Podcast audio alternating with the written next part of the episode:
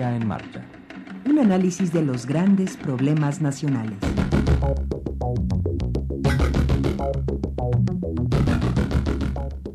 Una coproducción de Radio UNAM y la Facultad de Ingeniería.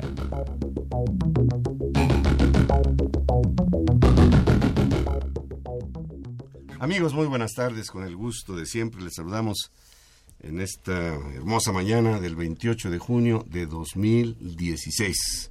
Eh, yo soy Ernesto Mendoza y con el gusto de siempre saludo en esta ocasión a Rodrigo Sepúlveda. Rodrigo, ¿cómo te va? Buenas tardes. Muy bien, maestro, muy contento de estar aquí acompañándolo, acompañando a nuestros fieles escuchas y contentos, estamos de fiesta. Estamos de fiesta. El día de hoy extrañamos a Alejandra Torres, no pudo acompañarnos. Usted escuchó ya la rúbrica de Ingeniería en Marcha, pero lo oyó diferente. Esta rúbrica eh, es la que pasábamos hace ya muchos años. En este mes de junio de 2016 el programa Ingeniería en Marcha está cumpliendo 25 años. Se dice fácil, ha sido una labor realmente satisfactoria, cuando es para un servidor. Y, queremos solamente agradecerle a quienes nos han sintonizado a lo largo de todos estos años el favor de su atención, eh, sus llamadas telefónicas, sus comentarios, eh, muchos de ellos, la mayoría, por supuesto, positivos. Hay algunos que sí de repente nos han jalado por ahí las orejas por algún comentario que hicimos. Nunca lo hemos hecho de mala eh, fe ni de mala voluntad. Pero lo que sí, con mucho gusto y con mucho entusiasmo hemos venido siempre a esta cabina, sabiendo que tenemos una relación personal con cada uno de ustedes. Y hemos querido informarles, eh, ya en la última fase de este, de este programa, en los últimos años, de lo que hacemos en la Facultad de Ingeniería. Sabemos que la universidad y la Facultad de Ingeniería no es la excepción, se, se, mantiene en la parte económica pues con los impuestos del pueblo, ¿verdad? Con los impuestos de la sociedad y queremos que ustedes sepan que su, dinero, sus impuestos está, están siendo bien, bien invertidos en la formación de profesionistas en todas las áreas de conocimiento, en proyectos de, de investigación, en actividades culturales, en actividades deportivas y queremos revalorar el quehacer de la ingeniería mexicana. Así es que como bien dijiste, Rodrigo, estamos de plácemes en estos 25 primeros años del programa Ingeniería en Marcha, que se ha mantenido en su horario, en el horario que inició, con la duración que inició.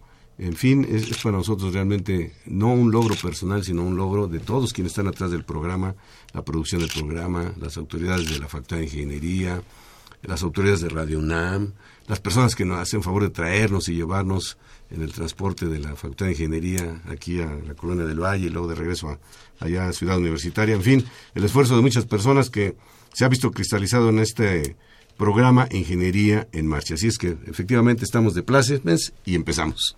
Así es, este, los invitamos a que se comuniquen con nosotros, a que comenten, a que compartan con nosotros este aniversario. Les recordamos el teléfono en el estudio es 55 36 89 89. También está Sandra Corona apoyándonos con las redes sociales en Facebook. Está la página del programa www.enmarcha.unam.mx los invitamos a que estén en comunicación con nosotros. Y en el teléfono está Yadira Tonantzin Sánchez Vázquez. Ella viene de, del Departamento de Sistemas, Planeación y Transportes, pasante de la carrera, y Miguel Ángel González Villarroel, que viene de Sanitaria y Ambiental, Ingeniería Sanitaria y Ambiental. Así es que hay dos personas en el teléfono, las redes sociales con Sandra Corona. Tenemos eh, algunos regalos. Va a haber premios. A lo largo del, del programa. Y entonces, pues, permanezca usted muy, muy atento al mismo. Por lo pronto vamos a pasar una cápsula, una cápsula alusiva a estos primeros 25 años de ingeniería en marcha.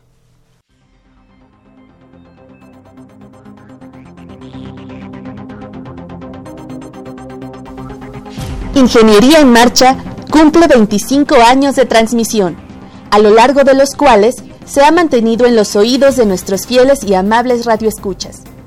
Ingeniería en Marcha comenzó como un proyecto sobre autoconstrucción y mejoramiento a la vivienda, pero ha ido creciendo hasta convertirse en el programa radiofónico de la Facultad de Ingeniería de la UNAM y por ende de los ingenieros.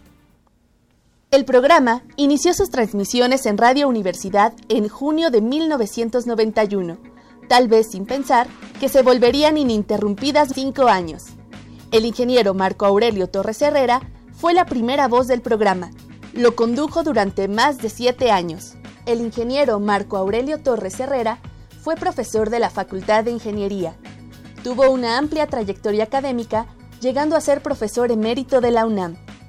En esa primera etapa, Ingeniería en Marcha se apoyó fuertemente en el Manual de Autoconstrucción y Mejoramiento a la Vivienda, documento cuyo contenido lo elaboró la Facultad de Ingeniería.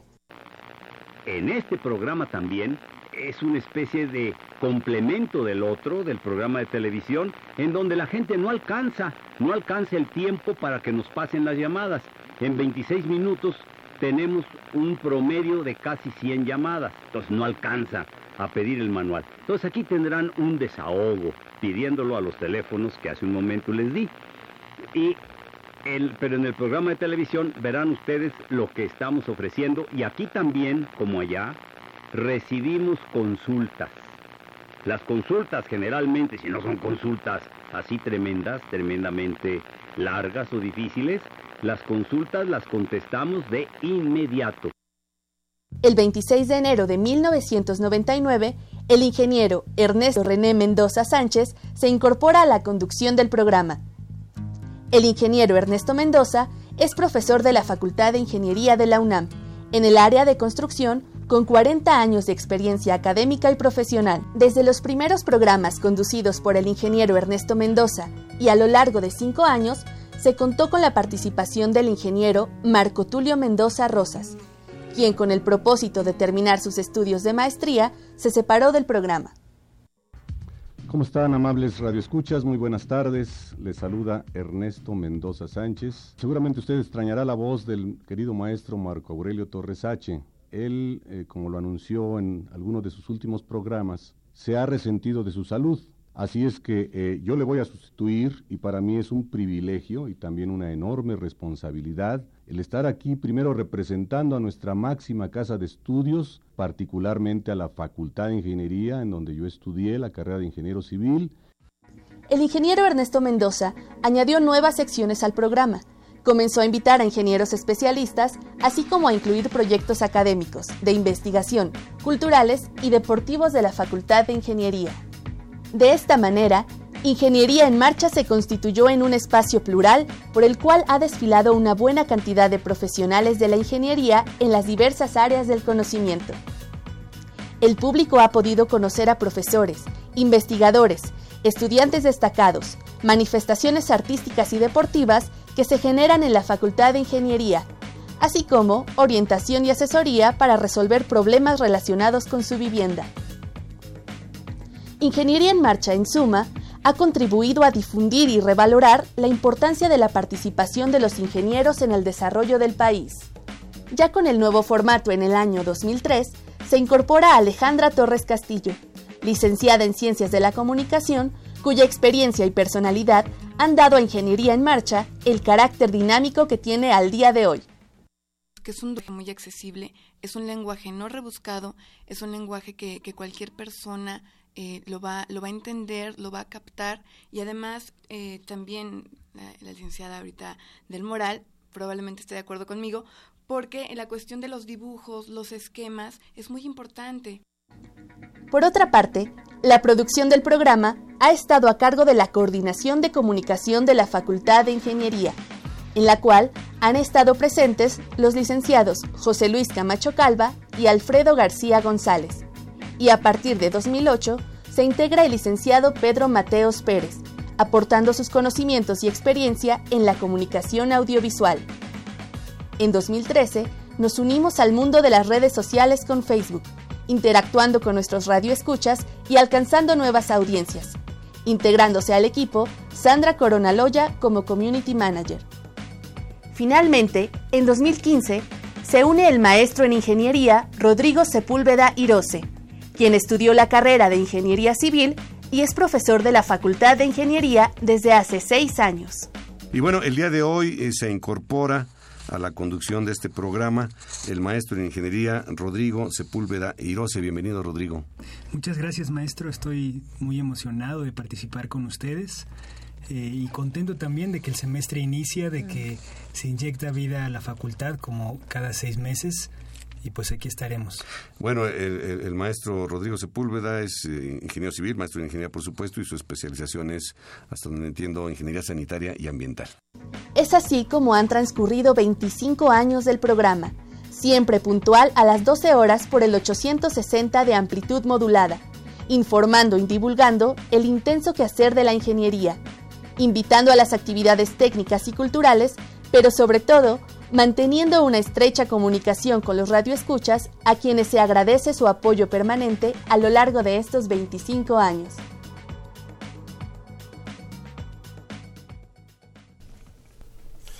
Bien, pues gracias a la producción del programa que nos hizo recordar lo que ocurría por allá en 1991 en voz del maestro Marco Aurelio Torres H y en 1999 en la voz de un servidor, Rodrigo Sepúlveda, apenas en 2015 y Alejandra.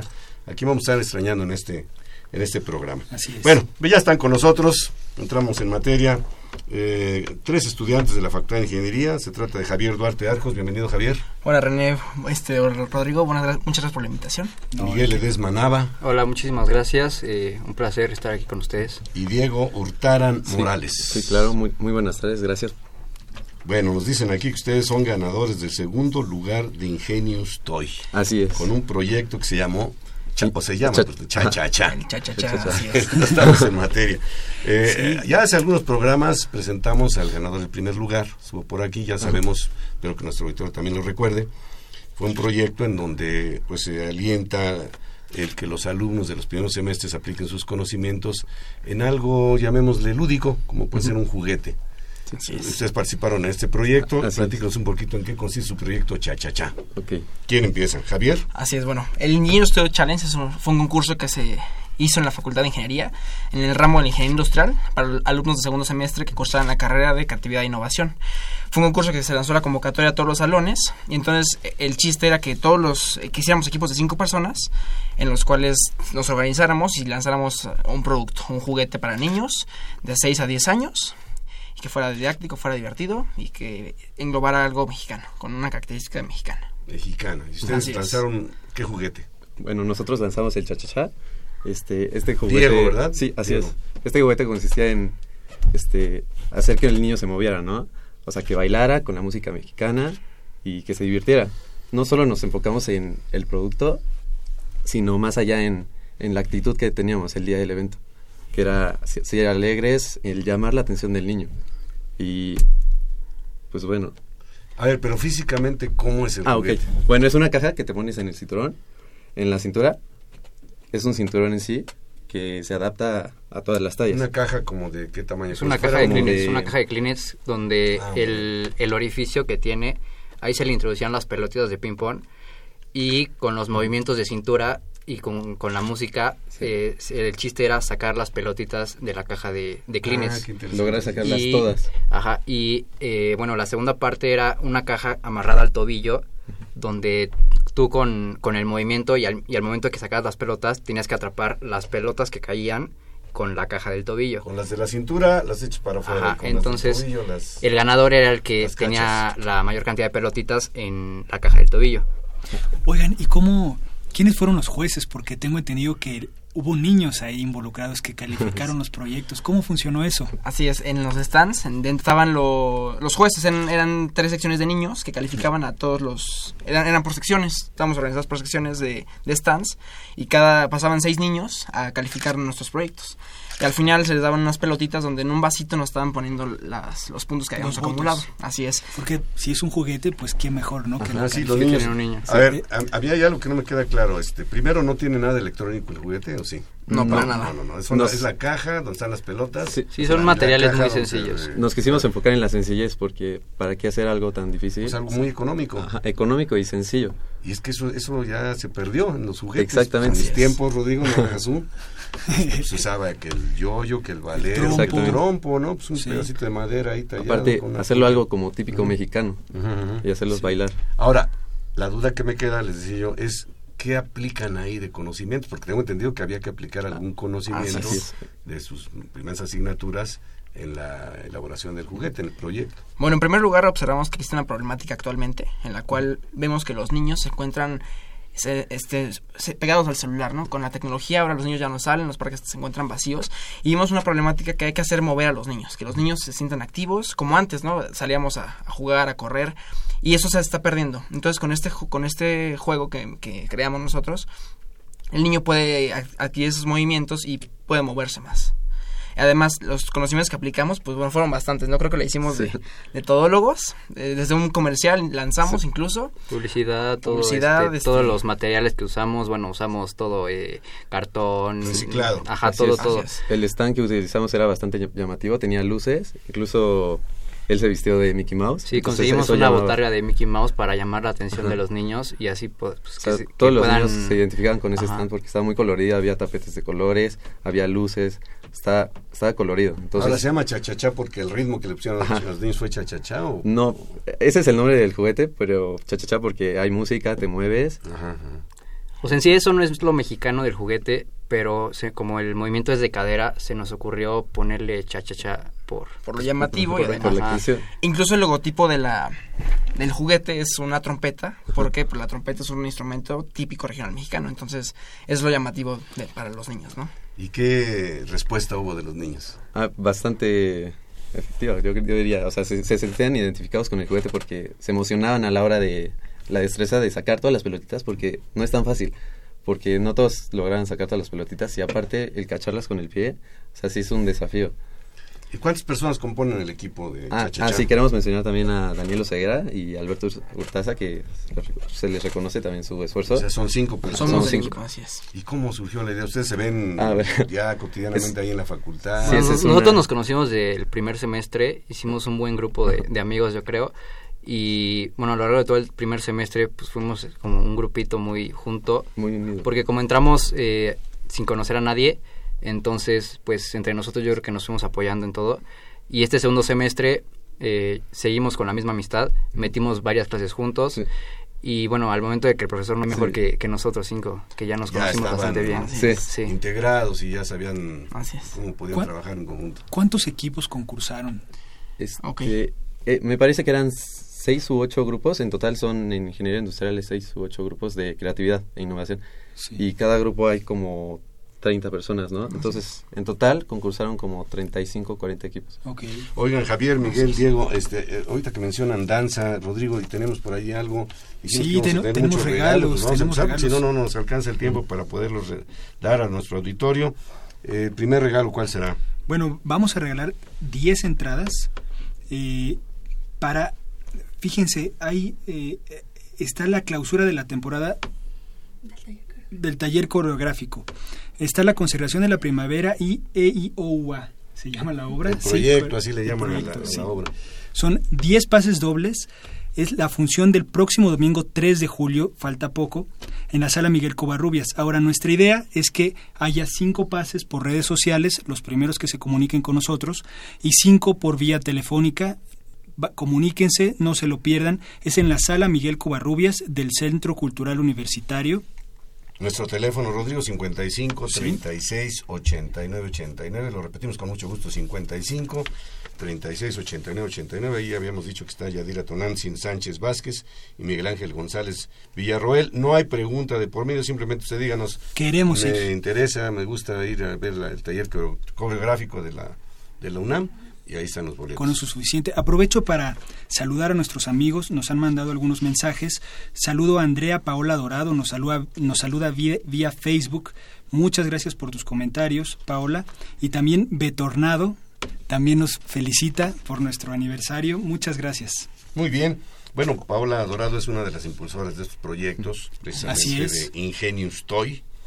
Y, y, este, bueno, entonces ya deciden hacer, o, cómo estuvo el proceso. Bueno, esa para que es otra historia, esa- porque ciertamente la- nuestra primera idea es completamente diferente a la, a la que llegamos al final, que es el cha-cha-cha.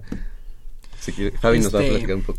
Bueno, la primera idea surge con nuestro compañero Alberto Hurtaza, que él inventó lo que es este la cucaracha, así la habíamos llamado, que es este consiste en dos patines que por medio del movimiento este hacia adelante y hacia, hacia atrás creaba creaba, creaba el movimiento hacia adelante para el niño. Realmente ya con el tiempo este, encima ya no pudimos completar esa idea y pasamos de lado a lo que Miguel Sí, a mí se me ocurrió eh, estando pues así buscando algún juguete muy sencillo. Primero se me ocurrió así como un tipo beer pong eh, y así aplicarlo a algún juguete. Eh, y pues pasar de esta idea de, de la cucaracha a una idea tan sencilla pues fue como pues lo mejor, ¿no? Porque esta idea que encontré yo fue muy sencilla, muy divertida y yo creo que a, y a todos nos gustó bastante la idea. Entonces yo creo que eh, fue un proceso muy muy difícil eh, eh, dejar de lado la cucaracha y pues in- inventar el, el cha-cha-cha que... El que cha-cha-cha. A ver, si, si esto lo lograran, y espero que así sea, eh, comercializar. Claro. Me imagino que vendrá en un estuche, dirá Sí. cha-cha-cha, una figurita de un niño. ¿Qué, qué, qué vendría en el estuche? ¿Qué contiene? En, en sí ya teníamos, o sea, a la hora de presen- presentárselo al niño, venía en una caja plateada, ll- llamativa, donde dentro de la caja venía ya el nombre del niño, porque se lo preguntábamos antes, un, un un compañero antes de nosotros, entonces lo anotábamos con plumón de pizarrón. Ya estaba personalizado. Ajá, ya estaba personalizado, entonces el niño se sentía identificado que era suyo, era su, como si fuera su juguete, su regalo. Y dentro venía un disco de música típica mexicana, venían la- la- dos cajas, ¿no? Así es. Para el jugador y un acompañante para que se- sea como rivalidad. Sí, porque lo, lo importante es que pues inter- interactúen los, Eh, los niños, exactamente. Y las cajas de los pies. La de la cintura, la de los Ajá, pies. así es. ¿Y pelotas de qué tipo? De Son- ping pong son... Más- cabían 10 en cada son caja. un poco más chicas de Así las es. de- que las de De, ping de ping pong. Ese sería todo el kit, digamos. Así es. Venía Su- obviamente- Su instructivo. Venía Ah, obviamente con su instructivo, instructivo, su garantía. con Así es. las reglas, las reglas Incluso del juego y todo. nos basamos principalmente en la experiencia del cliente, o sea, del niño, en, en el stand. Porque cuando realmente pen- pensamos que nuestro boom iba a ser al, al vendérselo a los niños, les iba, se iban a emocionar y les iba a encantar. Al momento de ponerles la música y ponerlos a competir, pues los niños quedaron fascinados y eh, incluso los papás se reían mucho, les tomaban fotos. Llevamos una botarga de Mickey Mouse que mi compañero aquí, Miguel Ledesma, se hizo favor de poner. presentó. Y pues los niños, pues la verdad, muy, muy emocionados por, por el juguete. Y más que nada, eh, también es un juguete que puedes jugar con los adultos, ¿no? O sea, no solo los niños, sino también puedes jugar papá e hijo. Sí, les iba a preguntar eso. ¿Los papás se animaron? Ah, sí, sí, sí, De fue- hecho, hubo una señora que estaba más animada que nadie Qué y le, ganó a su hija. y, o sea, es la que más ha metido me- más que nosotros. Ahora, eh, bueno, yo entiendo que hubo una premiación y Ah, el reconocimiento sí. es muy satisfactorio. Sí. Pero ¿tienen ustedes algún plan de impulsar este proyecto ya en el plano comercial o ahí quedó el asunto? Bueno, principalmente eh, ya hicimos los costos, to- todo eso. Este, el juguete tiene un costo de 250 pesos. Eh, aún no lanzamos nada al mercado, pero estamos como en planes en proceso. ¿Por qué no se lanzaría al mercado, no? Claro que sí. Sí. Hay que acercarse a los que Claro. Sí. fabrican. Ob- obviamente ya en, en términos de producción, a, masa, ya sería mucho más ac- accesible el precio y podría bajar bastante y podría ser buena opción el venderlo. Y son de juegos, primero no requiere eh, energía eléctrica, Sí, este, no, no. hay nada que Es se pueda... sencillo de fabricar, sencillo de mantenimiento, usar. este, Se Sí, puede usar inmediatamente. Cualquier lado lo puedes usar. Involucra el movimiento del, del niño, que es lo que queremos de- y de aplicar los principalmente. adultos Los también, adultos. que buena, fal- una- Sí. buena falta nos Así hace, Así ¿no? es, así es. Este, no, no, pues im- impresionante los proyectos que se presentaron. ¿Alguno que ustedes en lo personal les haya llamado la atención? Aparte del que ustedes presentaron, por supuesto. Muchas gracias. Sí. Bueno, pues el primer lugar realmente fue un proyecto que a todos nos, nos impresionó bastante porque eran con piezas electrónicas, que ahí el niño iba jugando y reconocer también el trabajo de los compañeros del salón, de, de Andrés, de Alan, de varios compañeros ahí que tuvimos en el salón, con los cuales compi- competimos y pasaron igualmente a las finales como nosotros. Ese primero ya lo presentamos nosotros en Sí. una es. plantilla que se pone Ajá. para identificar un patrón de iluminación. Así es. Así es, correcto. ¿Algún otro que hayan visto ustedes por ahí? Este, a mí en lo personal me gustó uno que se llama Lebrige, que también Ah, era del, del salón. Entonces, este, era literal una alebrije que fabricaron y con una luz lo hacían moverse. Entonces, o sea, eh, tiene bastante aplicado la, la parte de la ingeniería, pero por la parte de la campaña y todo eso, siento que eso faltó. Ahora, pero el parece que esto lo bastante- van a hacer eh, semestre a semestre. Este, Sí, parece que ¿Va a es- es permitir un- que participen personas que ya lo hicieron? O? Así es, es un proyecto Ah, que sí. ya se, se, se quiere dar seguimiento para los alumnos de, igualmente de segundo semestre y creemos realmente que es muy importante para que nosotros como, como país, como México, este, tengamos esta práctica de organización, ¿no? Creo que nos sirvió bastante en el ámbito de la organización, de liderazgo, de muchas otras cuestiones ingenieriles que pueden ayudar en la, ya en la vida profesional de, de nosotros como ingenieros. Y como formación realmente es increíble esto. Fíjate, Rodrigo, nos están hablando de liderazgo. No, no estaba previsto, créanme que no estaba previsto, pero tenemos un libro de liderazgo que al rato lo vamos a... Un, un coach con el equipo de americano. Dice "Li- liderazgo, teoría, aplicación y desarrollo de habilidades. Lo vamos a regalar más adelante. Eh, entonces, bueno, pues es importantísimo porque fíjense que yo, yo he comentado que hay muchas patentes en el área de la construcción, que es donde yo me he desenvuelto más, que son ejemplos sencillos, procedimientos constructivos, y digo, nada más tienen un defecto. Me dicen, ¿cuál? Pues que no se nos ocurrió a nosotros. son patentes francesas, son patentes eh, inglesas, qué sé yo, y son de veras, de veras conceptos muy sencillos que nacen de la observación y de c- un clic entre lo que estamos observando con una Necesidades. necesidad. Una Y eso hay que desarrollarlo. La creatividad hay que desarrollarla, hay que desarrollar el liderazgo, la capacidad de poder trabajar en equipo, que luego nos Claro. critican a los mexicanos que somos duros para trabajar en equipo, y, y esto se está logrando con estos proyectos. Así es, Eh, sí. un, un brevísimo paréntesis, nos habla Jessica Azaí, excelente planteamiento, felicidades a Chachachá y a su profesor, que ya vimos en el estudio, dice, y a todos los participantes de Ingenio Estoy. Felicidades. Muchas gracias. Muchas gracias. Oigan, el, el, este esquema del concurso y los proyectos que se presentaron, ¿tuvo algún componente en su materia, o sea, en su asignatura teórica?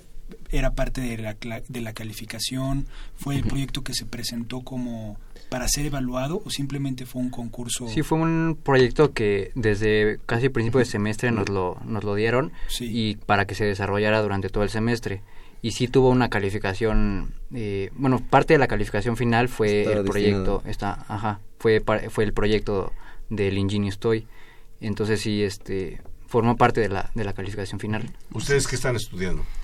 Es- estamos estudiando el segundo semestre. Ver, tu nombre Javier, Javier, ¿verdad? Javier Duarte, así es. ¿Ingeniería qué? Ingeniería industrial, segundo semestre. Industrial. Así es. So- Somos del... ¿Todos son de industrial? Ajá, somos Ah, industriales del mismo industriales. grupo. No, nos pregunté yo al Nos principio. conocieron. Sí, que participaban de todas las disciplinas, pues todos ingeniería industrial. Bueno, yo creo que esta experiencia les va a servir mucho a lo largo de la Sí. carrera porque sigue habiendo concursos ya de otra es. índole, con otra tónica, pero pues no deshagan el equipo. manténganlo. Así es. Qué mejor que sea desde el inicio. De... Tengo aquí una pregunta de Héctor González, de la Gustavo Amadero. Claro. Les pregunta, ¿dónde pueden adquirir los juguetes? El, el Ya hay, ya no ya compradores, hay interesados, pero bueno, es bueno saber, aquí Más está bien su- ahorita buscaríamos quién lo quiere patrocinar. Así es, financiar. Exactamente. Así es. A lo mejor le ponen lucecitas. Sí. música, Claro, pero es bueno saber, ¿no? Que ya tienen por lo menos un, un potencial cliente, Exactamente. mantenerlo informado, ¿no? ¿Nos dejas tu teléfono? Sí, aquí lo tenemos, podemos estar en comunicación con él, con Muy Héctor bien. González. También recibimos llamadas del arquitecto Fernando Almanza. Felicita al programa, ingeniero en marcha por sus 25 años. Ha sido, es y será, dice el arquitecto, de enorme utilidad para la gente que se dedica a la ingeniería. Muchas gracias, arquitecto Fernando Almanza. Nuestro teléfono, 55 36 89 89. ¿Algo quisieran agregar? Bueno, pues este, preguntado. muchas gracias en primer lugar por la invitación que nos hacen. Gracias a to- al profesor Diego Nieto Ah, por, por toda su, sí. su participación y el- su, su involucramiento en el, en el equipo. A la ingeniera también Silvina, Silvina, de ahí de la Facultad de Ingeniería. Y pues saludo a todos nuestros compañeros, a mi mamá, a mi familia, que nos, me están escuchando en estos momentos. Pues enhorabuena, muchas felicidades. Muchas gracias por Gracias. acompañarnos aquí en igual en me, me deja- mandar saludos. Claro, Quiero mandar saludos a, bueno, a mi familia, obviamente, a una niña que se llama Pamela y... ¿Pero ¿De parte de quién, Di? Bueno, de parte de Miguel. De parte de, Miguel. de parte de Miguel. Así es. Y este, bueno, nada más que nada agradecer a todos. Sí, por último, también ¿De quiero de? de Diego Hurtarán, quiero mandarle saludos a mi familia, a mis amigos y pues saludos también a todos los que concursaron en, en el concurso y felicidades. Muy bien, pues muchas gracias y muchos éxitos futuros. Gracias Muchas gracias. Muchas Rodrigo, por la invitación. Vamos a un brevísimo corte y regresamos con ustedes. Para conocer las novedades editoriales que se publican en nuestro país, no te puedes perder la Feria de los Libros. Escúchalo todos los lunes a las 14 horas por el 860 de AM.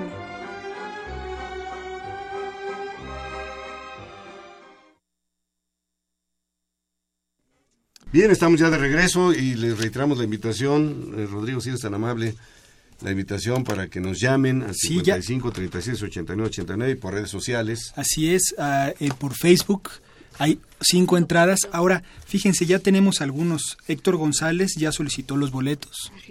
Ya los tiene. Y tenemos otros tres ganadores. Gracias por sus felicitaciones. Le mandan felicitación al ingeniero Mendoza por, el, por sus comentarios en autoconstrucción, por el aniversario, en fin.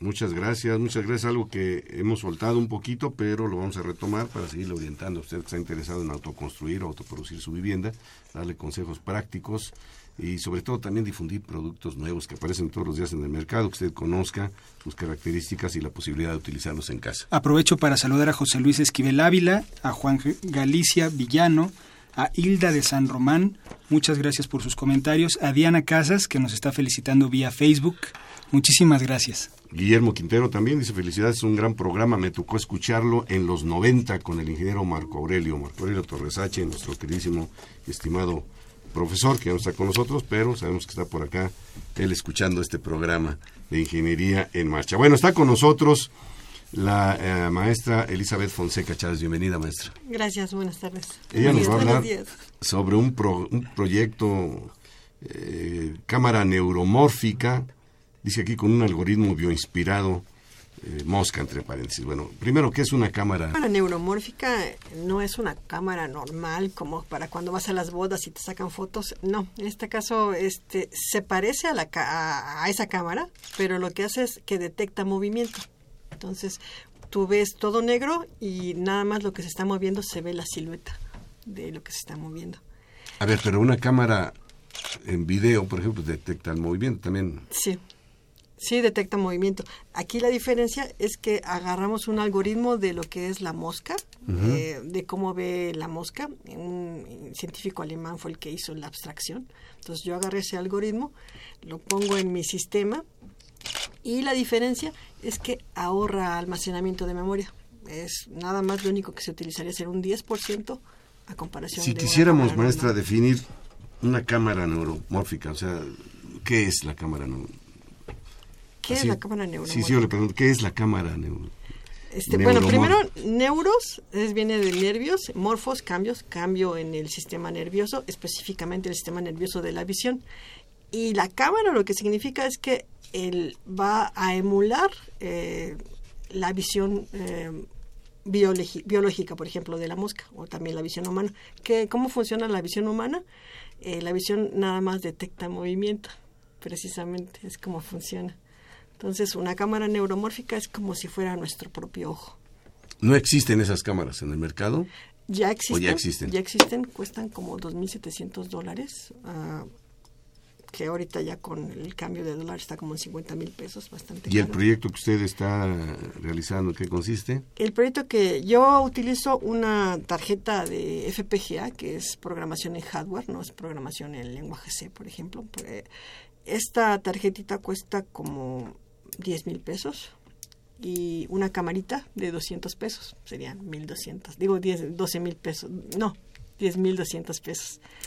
Aunque tú puedes comprarte una cámara de FPGA, eh, de programación en hardware más pequeña, y con dos mil pesos tú harías también tu misma cámara neuromórfica como la venden en sistemas especializados. ¿Nos podría describir, porque es difícil imaginar qué es lo que sucede, ¿no? ¿Qué, qué, qué es lo que uno ve a través de esta cámara? ¿Qué es lo que, qué es lo que despliega la cámara? ¿Despliega, digamos, la silueta del- de, lo que se está moviendo? ¿Cómo se comporta? Sí, lo único que ves es todo negro, la pantalla negra, Sí. y nada más, imagínate que va pasando una persona, nada más se ve la silueta de la persona pasando. Ok, el puro movimiento es el lo que puro se movimiento. detecta. Y precisamente es lo único que se guarda. Pe- Pero la maestra Elizabeth Fonseca nos decía al principio de la charla que no es como la cámara que lleva uno a, la, a las bodas. Bueno, que físicamente sí es, ¿no? Sí, parece, exacto. O sea, uno la puede llevar a una boda. Sí, la puedes llevar a ¿Y- una boda. ¿Y, qué tomaría uno ahí? o ¿Cuál es la Eh, diferencia con Cuando la se está movi- este, cantando en el vals, lo único que verías es el movimiento de las dos personas este, que se están moviendo. Sí. ¿Y, y- y entonces puede tomar una foto o qué? Eh, no toma foto, toma video. Toma el video. Si tomas durante tanto tiempo un video. Por ejemplo, si tú eh, como camarógrafo estás en algún lugar tomando videos, podrías tomar quizá dos horas, eh, dependiendo de la capacidad de tu memoria. En nuestro caso, de nuestra cámara neuromórfica, podrías guardar dos, tres días, cuatro días. ¿no? Ah, caray. O sea, pero nada más toma la pareja que está bailando o toma todo el movimiento de la gente No. que está a su alrededor. Si no se está moviendo, es- se vería todo oscuro. Nada más toma la pura pareja. Sí, y Entonces si, se ahorra está, y si está mucha oscuro, memoria no se está guardando. Bueno, le hago todas estas preguntas primero por, por, por mi ignorancia en el tema, pero también porque tenemos un libro, lo dije hace un momento, Rodrigo. Así es. Se llama Liderazgo, Teoría, Aplicación y Desarrollo de Habilidades. Créame, créame que es un libro muy, muy, Muy bonito. útil. Es de dos autores, Lucier y Achua. Así. Sí, es la cuarta este, edición. Yo le calculo, es un libro tamaño carta y fácilmente tendrá unas 600 páginas. Más o menos. Entonces, este, este, aquí sí vamos a hacer una pregunta. Maestra, ¿qué pregunta le parece bien que hagamos? Pues precisamente qué es una cámara Que neuromórfica. nos digan qué es una cámara Perfecto. neuromórfica, ¿sí? Sí, el primero que responda de manera correcta vía telefónica, ¿está bien, maestro? Sí, claro. El primero que responda se lleve el libro. Este Está libro muy bonito, fabuloso, de- de Liderazgo. liderazgo, el, nuestro Sí. teléfono 55 36 89 89. Vamos a seguir platicando, por supuesto, con la maestra Elizabeth Fonseca. Y este tiene usted todo lo que resta del programa para llamarnos. ¿Usted eh, eh, cuál es su área de en donde da clase, maestra? Eh, doy en computación y en telecomunicaciones. En, computazo- en computación doy diseño de sistemas digitales y en telecomunicaciones doy antenas y dispositivos de RF, radiofrecuencia. ¿Y este proyecto cómo, cómo surgió? Pues me metí en una maestría. Esta es mi segunda maestría. Es- eh, la primera maestría fue de sistemas, eh, pero no, no encontré yo la razón como para armar cosas, que es lo que me gusta hacer. Tampoco sabía que me gustaba hacer, armar cosas, pero sentía un hueco. Entonces terminé la maestría porque lo que hay que empezar hay que terminarlo. Claro. Pero me metí a mi segunda maestría que es de cómputo móvil. Es nueva, está, en, está precisamente en el Politécnico. Entonces este, me inscribí. Y pues ahí estuve haciendo todo mi tema precisamente de la cámara neuromórfica. Entonces, durante estos dos años, hoy ya precisamente este semestre ya lo acabé la, la maestría. Entonces salió mi tema y este, Sobre este proyecto. sobre este proyecto. Si pusiéramos las ventajas de esta cámara con relación a la cámara que uno conoce, de, ya sea de fotografía o de video, ¿qué es lo que hace esta cámara que las otras no hacen? Mm, eh, sirve, es como que una cámara especializada que sirve específicamente para este para utilización de, al- en alguna aplicación determinada de detección de movimiento para los investigadores. Por ejemplo, control vehicular. Tú pones tu camarita y empiezas a verificar los coches. Tendrás que hacer un algoritmo adicional para decir cuántos números de coches están pasando Claro. o control de vigilancia en un lugar. Si va si entra una persona, este, eh, um, pues, por ejemplo, al levantar una alarma o algo por el estilo, ¿no? La diferencia, por ejemplo, ya hay este, cámaras que detectan nada más únicamente movimiento. Pero como le, te digo, la diferencia es que esta almacena menos información y se basa en un sistema bioinspirado de precisamente de la de Almacena menos mosca. información porque nada más almacena la información que está en movimiento. Sí, y las cámaras normales que hacen detección de movimiento, lo que hacen es que guardan toda la información de 640 por 480, que es un, una- un frame, un Sí. cuadro. Entonces, guarda toda esa información y nosotros desde el inicio no guardas todo, nada más es una pequeña parte. Y ese 90% extra, pues se puede, esos recursos se pueden utilizar en otras aplicaciones, ¿no? Sí, porque la memoria está ya vacía, Claro. entonces tú puedes hacer otras cosas. Ahora, ¿por qué. ¿por qué está basada en el, el algoritmo inspirado en la, en la mosca? ¿Cómo es la visión de la mosca? Eh, la visión de la mosca es, imagínense un ojo y nos vamos este, acercando al ojo. El ojo eh, de la mosca tiene muchos circulitos juntos, muchos circulitos juntos. Entonces se puede decir que la mosca tiene un ojo compuesto de muchos ojos simples. Y cada uno de ojos, si agarramos un ojo simple o un circulito pequeño, un ojo simple, un ojo simple es el que precisamente captura la información de sus este, de lo que ve y únicamente lo único que es de la detección si hay movimiento lo almacena y lo guarda y lo envía directamente al cerebro Entonces tiene visión periférica, podríamos decir, ¿o no? periférica eh, no Porque el ojo es, Detecta digamos, de- como una esfera o semisférico, quizá, no sé.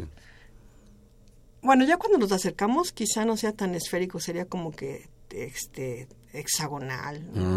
Sí. Pero aquí lo interesante es que lo único que, que va a guardar de, es si hay movimiento o no hay movimiento. Ya por, por default, la naturaleza de, de la mosca y del ojo humano y de todos los ojos biológicos. eh, que si tú dirías, bueno, es que cómo es posible que eh, vemos y, y escuchamos y tocamos y caminamos al mismo tiempo y tenemos un cerebro pues no tan grande, ¿no? Es porque realmente nada más capta lo más importante. Y en el ojo lo único que capta es la detección de movimiento.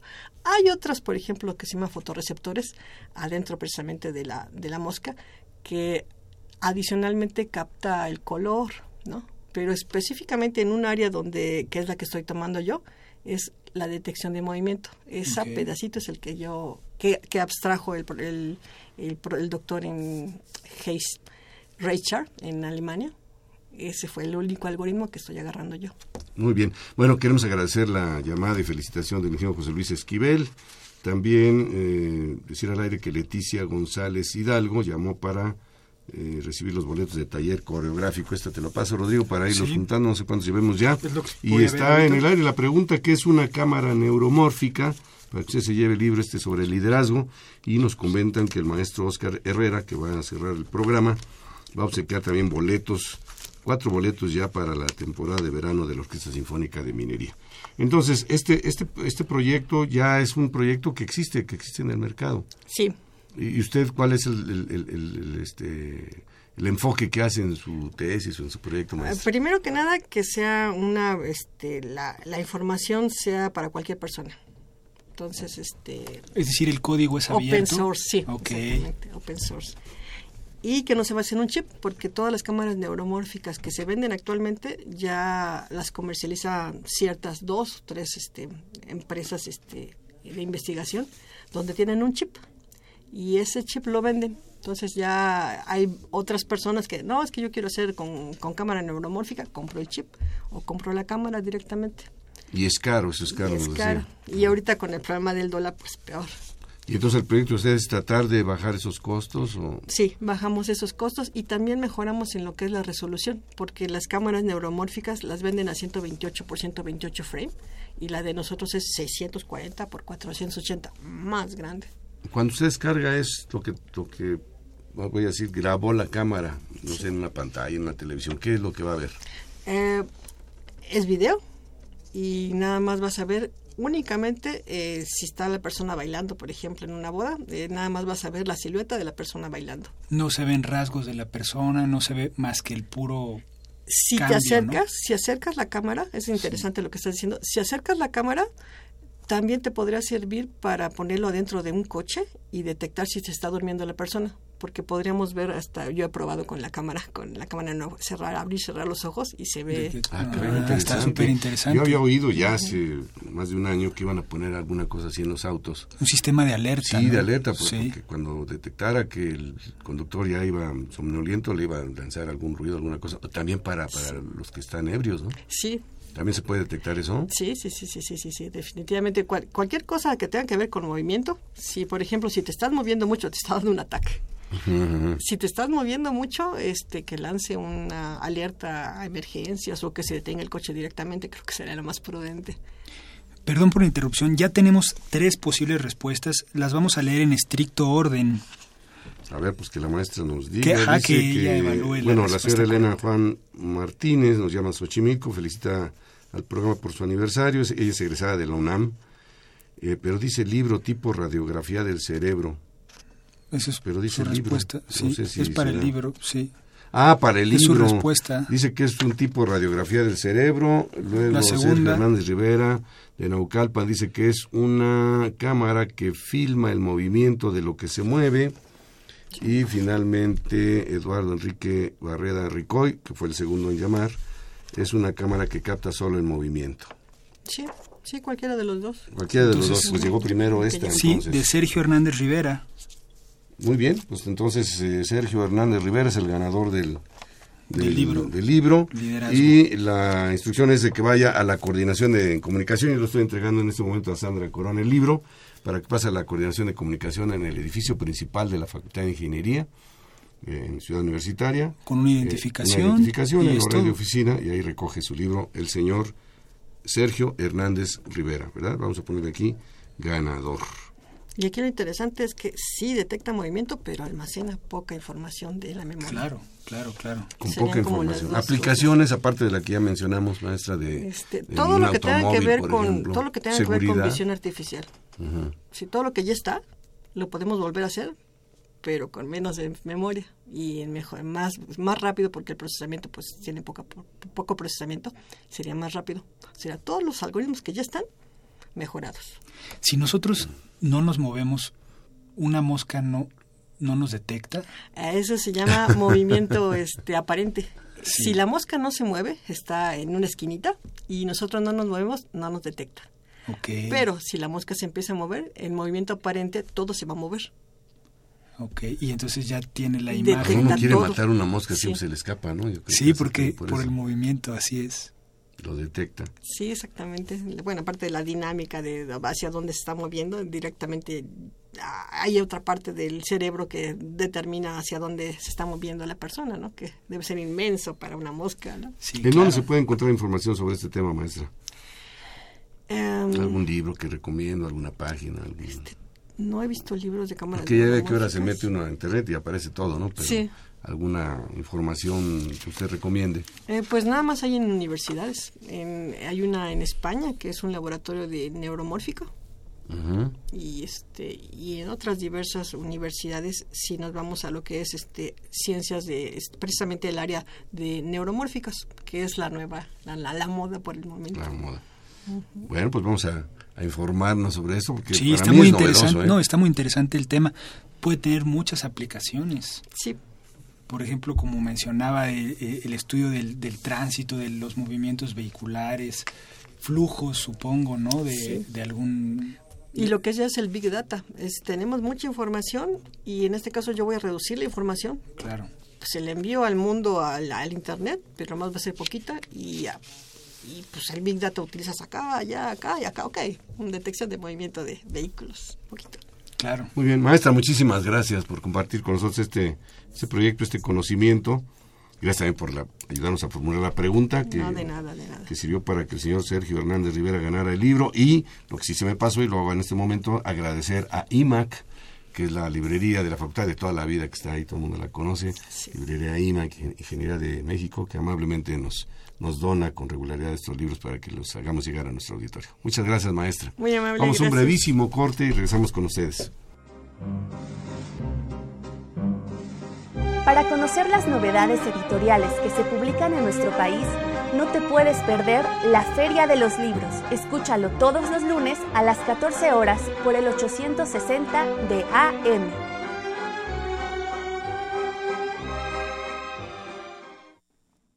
Bien, estamos de regreso, estamos de regreso y está con nosotros un amigo conocido de ustedes también, el maestro Oscar Herrera, director del coro Argio Viales de la Facultad de Ingeniería y eh, nos va a hablar de que, Oscar, sabemos que ya está el verano. ¿Qué tal, Sí, amigos verano Radio es. Escuchas? Muy buenas tardes, Rodrigo Ingeniero, muy buenas tardes. Pues en efecto, estamos de manteles largos porque este fin de semana arranca la temporada de verano 2016 de la Orquesta Sinfónica de Minería. Como lo hemos dicho, si usted es fanático al fútbol y se atascó de fútbol en las últimas semanas con Copa América, Copa de Europa, pues Es ahora... momento... Sí. Ahora, ahora usted se puede atascar de música, música con la maravillosa Orquesta Sinfónica de Minería. Esta temporada comenzará, como decíamos, de manteles largos el próximo viernes primero de julio a las 8 de la noche en la sala Nezahualcóyotl, el sábado 2 de julio a las 8 de la noche en la sala Nezahualcóyotl y el domingo 3 de julio a las 12 del día en la sala Nezahualcóyotl. Primero de julio, primer concierto. Efectivamente, bueno, como ustedes saben, la Orquesta Sinfónica de Minería fue creada por un grupo de entusiastas ingenieros que aman la música, que amaban la música, y el primero de julio celebramos, por supuesto, el Día del Ingeniero. Tendremos este concierto específicamente dedicado a todos los ingenieros, será el viernes, y la temporada, conciertos normales, el viernes, el sábado a las 12 del día, sábado, Sábado a las 8, de, la noche, y, domingo a las 12, del día. Ahora sí. A ver, antes de entrar en detalle con el primer programa, pr- con el primer concierto, danos un bosquejo general de la temporada, qué es lo que vamos a escuchar. Yo sé que es muy difícil. Pues miren, les puedo decir eh, de manera breve muy tiempo, breve, tendremos un verdadero collage, o digámoslo en español, un verdadero revoltijo de música clásica, de música de jazz, de música popular en esa temporada. Si ustedes pensaban que la música de una orquesta sinfónica es estrictamente música clásica, pues se equivocan, porque vamos a presentar una verdadera fusión de música de muchas épocas, muchos estilos y muchas corrientes musicales. Por lo pronto, Oscar, ¿dónde pueden consultar el programa? bueno, pueden visitar la página de la Orquesta Sinfónica de Minería, que es www.minería.org.mx. Ahí tendrán información de todos los conciertos, todos los programas, horarios y también de los solistas, ¿no? ¿Qué puedo decirles? Tendremos a grandes pianistas, grandes violinistas, grandes directores, tendremos a un gran jazzista, que es el caso de nuestro primer programa, tendremos la visita en nuestro concierto de clausura en agosto del coro de Nueva Orleans, que nos visita por segunda ocasión después del éxito que tuvimos el año anterior. O sea que, créanme, van a encontrar una amplia variedad de música de concierto para esta temporada de verano y como les decía, si se atascaron de fútbol, ahora se pueden atascar de música de concierto. Bueno, eh, vamos a obsequiar boletos. ¿Cómo, ¿Cómo va a ser? ¿Cómo va a ser la distribución? Pues habíamos quedado que los primeros que nos llamen eh, van a llevarse dos pases dobles. Vamos a otorgar dos a llamada telefónica, las primeras dos llamadas telefónicas y los primeros dos que se reporten con nosotros vía redes sociales serán acreedores a dos pases dobles. Van a ser dos para este domingo y dos para este sábado. De una vez quedamos, ¿qué les parece si los que eh, se comuniquen por redes sociales ganarán pase doble para el sábado y los que se comuniquen por teléfono ganarán pase doble para el domingo? Llegan ahí a la mesa de... Sí, sí, su servidor va a estar ahí en, en el vestíbulo de la Salanesa, en la mesa de relaciones. Les pido que lleguen, se identifiquen para que podamos darles sus pases dobles y puedan escuchar de este primer programa de la Orquesta Sinfónica de Minería. Ahora sí, el primer programa, perdón, este, ¿tienes tú por aquí algún...? Sí, bueno, quería mencionar, tenemos varias eh, llamadas todavía acerca del libro. Ya hay un ganador, pero de todas maneras queremos saludarlos. Está Alejandro Peregrina, está Vázquez González Olzaré, también nos felicita, muchísimas gracias por sus comentarios. Está David Santiago, nos hace un comentario que a lo mejor vale la pena eh, eh, decirlo en vivo, nos felicita y nos dice que, que si el programa es solo para ingenieros, no, tratamos de llegar a todo, el público. Queremos hacer una, eh, cumplir una de las eh, actividades sustantivas de la universidad. Usted sabe que la universidad tiene como actividades sustantivas la docencia, la investigación y la extensión de la cultura. Exactamente, la difusión. Nos comenta que a veces nuestro lenguaje llega a ser muy técnico para el público en general, pero bueno, qué bueno que lo comenta. Claro, tratamos de... Tratamos de, hacerlo más asequible a todo el mundo. También Oscar Flores Chaparona y Raúl López. Muchísimas gracias. Respecto a las entradas, el primero que manifieste querer ir, no hay pregunta, no hay más. el que quiera ir, se los gana. Dos vía Facebook, y dos, telefónicas. 55, nuestro teléfono 368989. Primer programa, ¿qué vamos a escuchar en el primer programa? Bueno, pues este primer programa de la temporada de verano 2016 de la Orquesta Sinfónica de Minería es un ejemplo de lo que les comentaba. Cómo la música de concierto actualmente puede fusionarse e incorporar a otros géneros musicales. Y muy concretamente vamos a hablar del jazz y de los ritmos latinos. Vamos a abrir la temporada presentando una obra muy impactante que son las danzas sinfónicas de West Side Story del compositor norteamericano Leonard Bernstein. Si en algún momento hemos pensado en definir lo que es una obra maestra, una obra de arte, creo que esta obra, West Side Story, nos permite absolutamente dar esa definición. Una obra de arte, una obra maestra, es aquella que, sin importar el paso del tiempo, mantiene vigente su mensaje. Oye, Oscar, ¿tú viste la película? ah, por supuesto, por supuesto, ¿no? West Side Story eh, es una eh, eh, obra de teatro musical que escribió Leonard Bernstein ahí por 1957, más o menos. Es, más allá de que es una moderna versión de Romeo y Julieta o una remasterización de Romeo y Julieta, West Side Story presenta como obra de arte eh, todos los problemas que implica la migración y la discriminación racial. Y les decía, una obra de arte, una obra maestra, es aquella que mantiene vigente su mensaje con el paso del tiempo. Que trasciende. Así es. Han pasado ya casi 60 años desde que se estrenó West Side Story y estos mensajes acerca de la discriminación, acerca de la migración, siguen vigentes, ¿no? ¿Qué diría Leonard Bernstein si escuchara actualmente a este loco señor Donald Trump, por ejemplo, ¿no? Con ese odio racial y esa discriminación. Pues. Entonces, esta obra, como les decía, West Side Story es una obra maestra.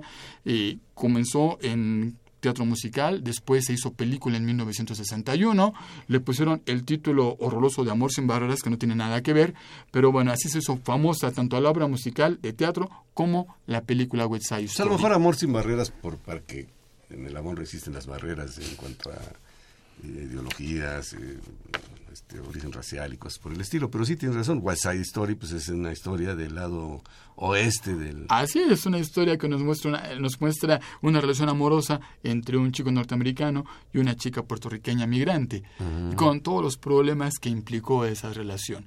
Pero les decía, bueno, la película fue un éxito. West Side Story después se convirtió en una serie de danzas sinfónicas que el mismo Leonard Bernstein preparó. Eso es con lo que vamos a abrir la temporada Con de eso verano. abre la temporada de verano de la Orquesta Sinfónica de Minería. Así es. Después, también en la primera parte, vamos a presentar la Rapsodia in Blue, que algunas personas llaman Rapsodia en Azul, del compositor George Gershwin. Permítanme aclararles que no se refiere al color azul. El blue blues es parte esencial de la música del jazz que fue eh, formada, fue creada por los esclavos negros que llegaron a Norteamérica. Cuando Gershwin tomó estos ritmos del jazz, estos ritmos del blues, los incorporó a la música de concierto y creó así su famosísima obra Rapsodia en Azul. Que también es muy conocida. Por supuesto, es muy conocida. Tal vez eh, mucha gente la recuerda porque en la película Fantasía de Walt Disney aparece una sección precisamente con esta obra, con la Rapsodia in Blue. Es una obra encantadora donde también se fusiona el jazz con la música de concierto. Para la segunda parte del programa tendremos la presencia de un artista eh, internacional ganador de muchos premios Grammys. Me refiero al clarinetista y saxofonista cubano Paquito de Rivera que además de distinguirse como un gran intérprete, también se ha distinguido como un gran compositor. Presentaremos de Paquito de Rivera el estreno mundial de su obra El elefante y el payaso, eh, Paquito de Rivera ha referido que esta obra hace alusión a, a, su infancia, porque de pequeño Paquito de Rivera trabajaba en un circo. Conoció a muchos payasos, estuvo en contacto con muchos animalitos, sobre todo con un elefante. Entonces esta obra hace referencia a un pasaje de la infancia de Paquito de Rivera. Como les decía, será el estreno mundial de esta obra del jazzista cubano Paquito de Rivera. También de Paquito de Rivera vamos a presentar una obra que se llama Bird with Strings. Se refiere también a otro gran saxofonista, me refiero al saxofonista eh, Charlie Parker, que Paquito de Rivera tuvo oportunidad de escuchar cuando era, cuando era pequeño, cuando era joven. Entonces en esta obra, Beer with Strings, Paquito de Rivera hace referencia a Charlie Parker. Era su a. Parker le decían Bear, Bear precisamente. es, claro. Entonces esta es una obra increíble, ya se ha, se ha estrenado, pero será su estreno en México, esta obra increíble.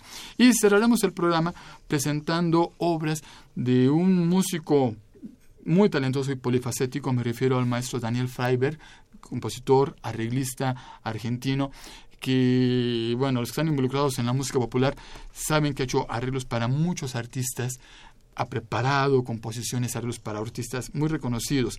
Del maestro Daniel Freiberg vamos a presentar su obra Crónicas Latinoamericanas, que es para orquesta, clarinete, trío de jazz, y también del maestro Freiberg vamos a presentar su Fantasía Brasileira, para quinteto de jazz y orquesta.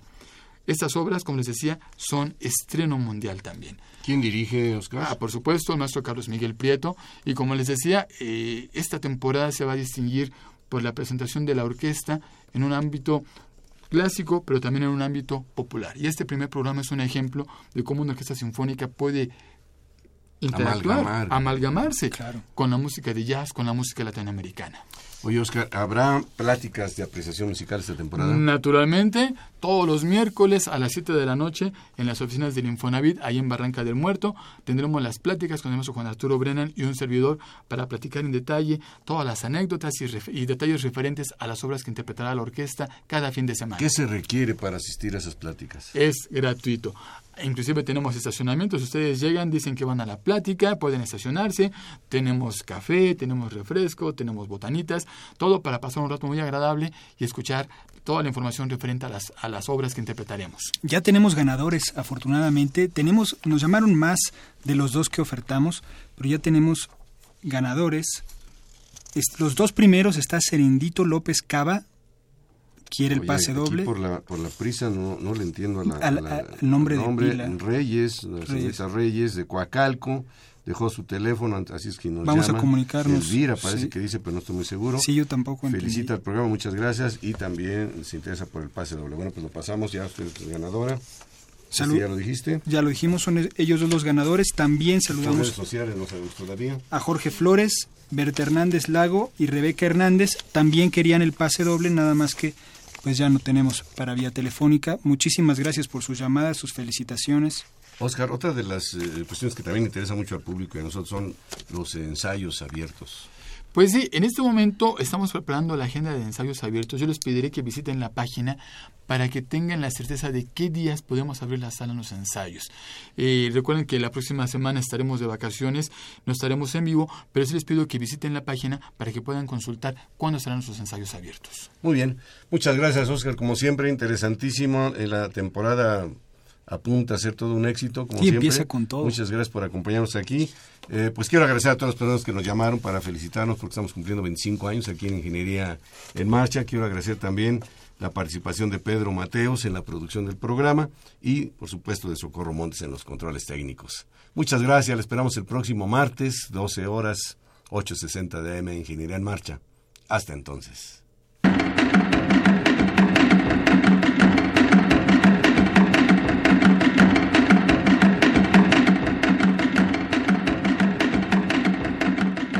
Ingeniería en Marcha. Un análisis de los grandes problemas nacionales.